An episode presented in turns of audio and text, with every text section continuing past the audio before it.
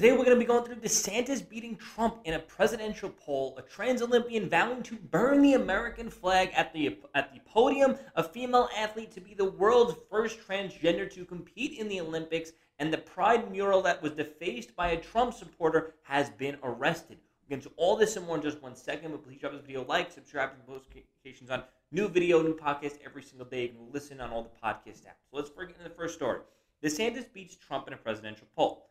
And it says here that um, the Hill reported DeSantis ran narrowly ahead of the former President Trump in a straw poll of potential 2024 candidates in a survey conducted over the weekend at, uh, at the Western Conservative Summit in Denver. Of attendees who responded to the survey, 74.12% said that they would approve of DeSantis for president in, in three years, compared to 71.43% who voted, uh, who said the same for Trump. DeSantis won 275 votes, while Trump won 265. So DeSantis won 10 more votes. Uh, I got to say, this is a very small sample size. Uh, this probably doesn't say much on who would totally win on a national level. But what I have noticed is a lot of people are leaning towards DeSantis. I've been saying it time and time again. DeSantis will be our president one day. I'm telling you, he, he's, he's, he's going to make it very far at the very least because he's shown to be an effective leader. He's showing what he has been doing has been working, and he shows that, and he's living proof of that. Um, some on the left uh, show their disregard for both Trump and DeSantis rather than favoring the Florida governor. Being able to contend to contend with Donald Trump is no easy talk. His popularity in the GOP was thought to be unmatched. Now, these are some tweets that were said. There's there's a rot in the middle of the GOP, and it's Trump with a capital R. it's just a matter of time. Keep hearing that DeSantis will be the GQP candidate in 2024 sounds as awful as uh, T and then capital R rump. They call him rump, rump.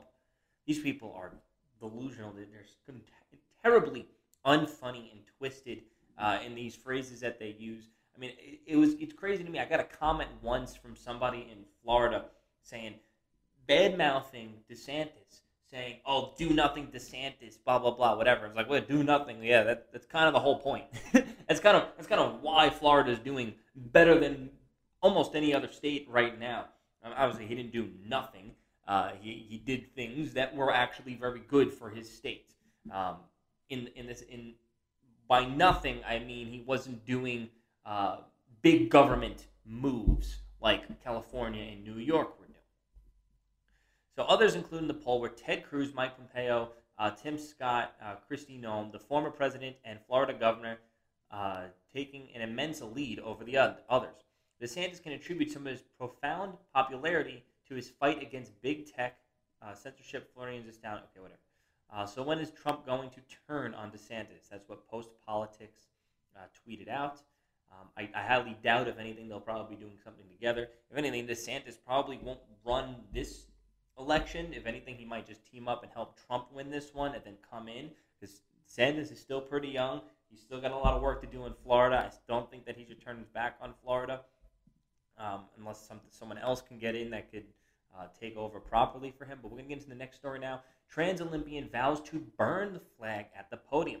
Transgender athletes competing in sports based on uh, transition gender have been a fiercely. Thing. The New York Times reported a transgender woman who once vowed to compete in the Olympics so she could burn a flag, burn the U.S. flag on the podium, has qualified as an alternative for Team USA BMX freestyle event at the upcoming Games in, in Tokyo. It was revealed Monday that Chelsea Wolfe, a 28 year old Florida native, was beamed with pride in a photo shared with her 7.7 thousand Instagram followers. That's it. That's all it's showing 7.7 thousand followers. Um, on June 12th, announcing she was named as an alternative on the team. I think alternative is, is a backup. Um, and I uh, let's read this tweet real quickly. I'm pulling it up. So I want you guys to obviously comment below if you believe this is a national embarrassment. And wouldn't these actions just prove America's greatness? Because in many other countries, they would just completely execute her or arrest her for even saying such. That There's going to be literally other countries there where if they burn their own flag, they will be locked up and thrown in the gulags. And this spoiled little biatch is going to be coming over. Look at me, on the flag, and literally 99% of the other countries is going to be looking over, being like, "Oh my god, like really, you really don't understand how good you have it. You're transgender. You're a female. You're living in the greatest country ever, and you have the ability to burn the flag." and yet you're not being thrown off a, a, building, yet you're not being stoned to death, yet you're not wearing a burqa or whatever, you're not being executed or thrown in jail for all of these things listed. Being a woman, being transgender, uh, and disrespecting the country and, and speaking against the country. And yet there's your privileged white ass up there doing such. Unbelievable. They're literally going to be starving kids. The, the, the, Ethiopian team will be like, damn, she looks well fed. Or he, uh, whatever it is they, that's the thing is with liberals in America. They really do not understand how good they have it. They really don't.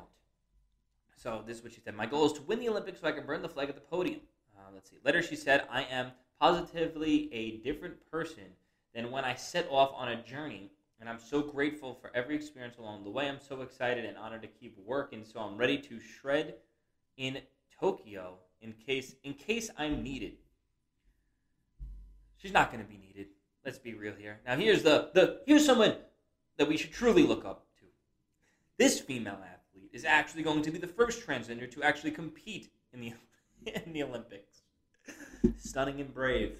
A New Zealand female champion weightlifter named Laurel uh, will be the first transgender individual to compete in the history of the Olympics. Hubbard uh, com- competed as a male until 2013 when she began transitioning and had been eligible to compete since 2015 after the International Olympic Committee changed their guidelines.